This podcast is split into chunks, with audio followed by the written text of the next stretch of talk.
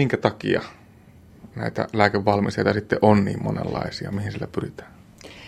Teollisuus on pyrkinyt luomaan hyvin monenlaisia lääkevalmisteita, jotta niiden lääkkeiden ottaminen olisi erilaisille ikäryhmille ja erilaisille ihmisille helpompaa.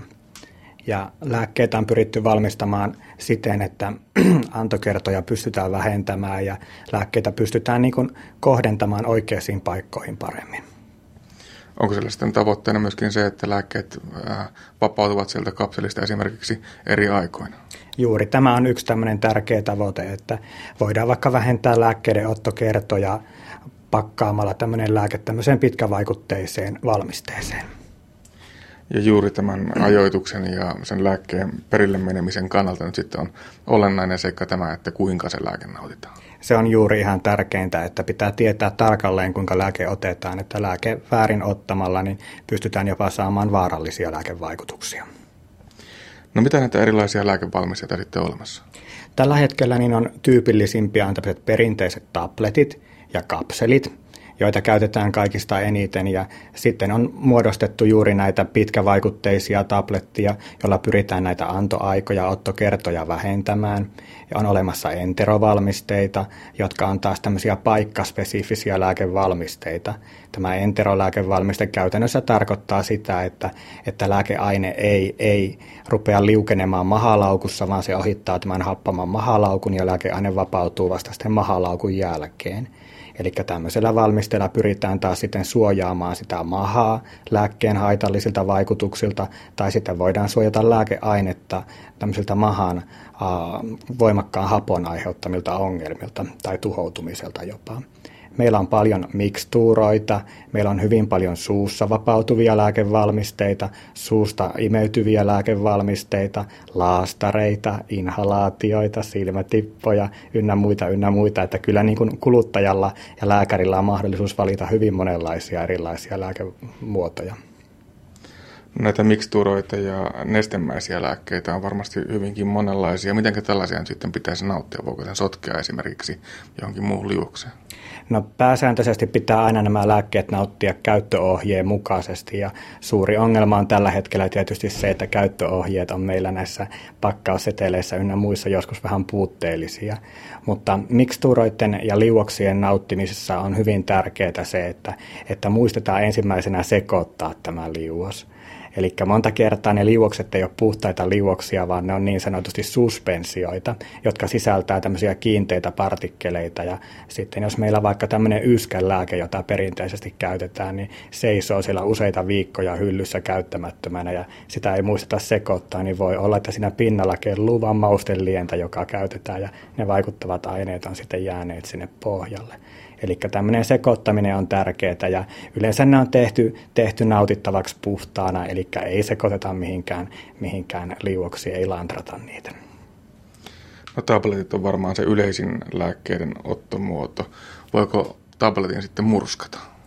No tämäkin on hirvittävän vaikea suoraan vastata, koska tämmöiset tavalliset tabletit, mitä juurikin eniten käytetään, niin ne yleensä pystytään sitten puolittamaan tai murskaamaan. Mutta sitten meillä oli, kuten äsken mainittiin, jo näitä pitkävaikutteisia valmisteita, depot-valmisteita, joiden murskaamisella voidaan saada jopa hengenvaarallinen lääkevaste aikaan. Yksi tällainen depot-valmiste sisältää keskimäärin 2-3 normaalia lääkeannosta, ja se vapautuu sitten hitaasti useiden useiden tuntien kuluessa, ja murskaamalla, pureskelemalla, jauhamalla tämmöinen valmiste, niin vapautetaan se kaikki 2-3 kertainen lääkeaine annos kerralla, ja se voi aiheuttaa vakavia, jopa hengen, hengenvaarallisia reaktioita potilaassa. Yksi lääkemuoto ovat kapselit, ja monesti tietenkin elokuvissa nähdään, kun ne kapselit avataan, puoliskot erotetaan toisistaan ja kipataan se lääkeaine sinne veteen tai johonkin muuhun nesteeseen. Hieman salakavallisesti ehkä elokuvissa, mutta voiko näin sitten kapseleiden kohdalla toimia? Kyllä, kyllä näin telkkarissa joskus tehdään, mutta pääsääntöisesti myös nämä tavalliset kapselit on tarkoitettu nautittavaksi kokonaiseksi tai otettavana, otettavaksi kokonaisena. Ja tavallisen liivatekapselin voi avata ja ripotella vaikka esimerkiksi jonkun viileän, viileän ruoan päälle, mutta sitten meillä on olemassa taas näitä depot- ja enterokapseleita, ja näiden kohdalla niin tätä kyseistä operaatiota ei pystytä tekemään. No miksi nämä kapselit sitten on tehty tällaisiksi, että ne voidaan ylipäätään avata, koska monissa tapauksissa kuitenkaan näin ei ehdottomasti saisi tehdä?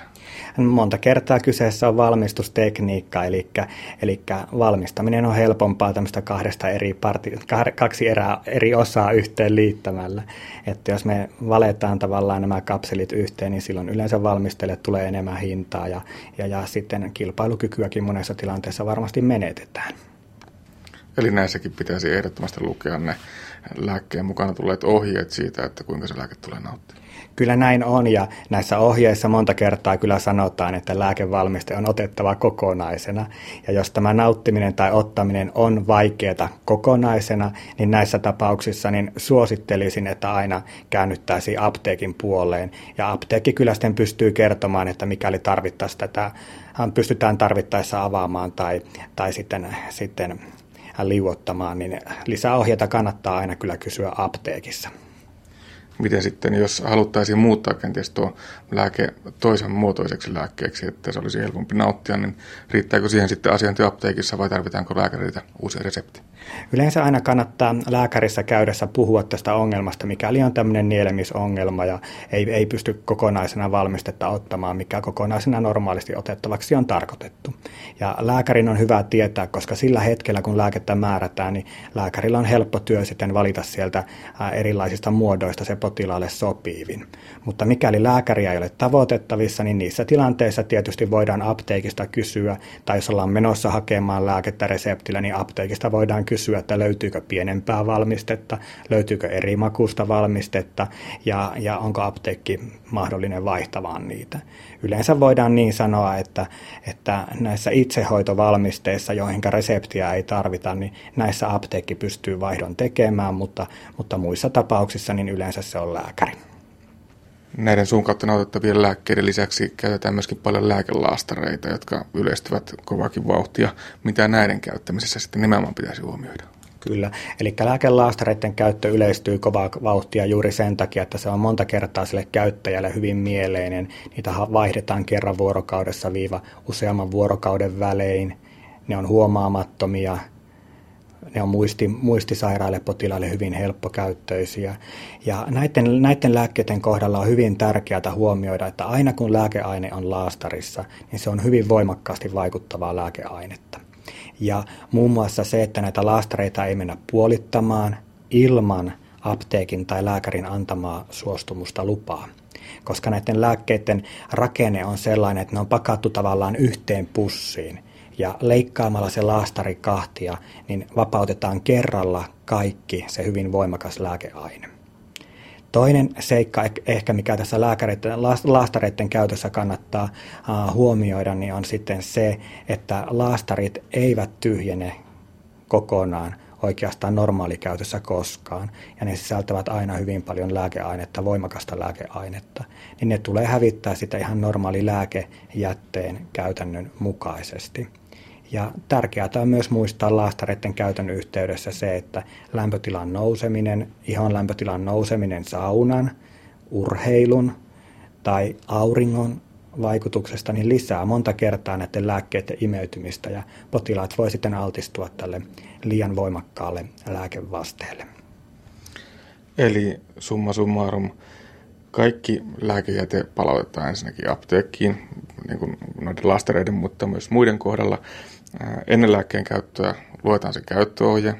Jos jää kysyttävää, niin sitten lähdetään selvittämään sitä asiaa apteekista tai lääkäriltä. Onko tämä nyt se oikea proseduuri, millä tässä nyt edetään?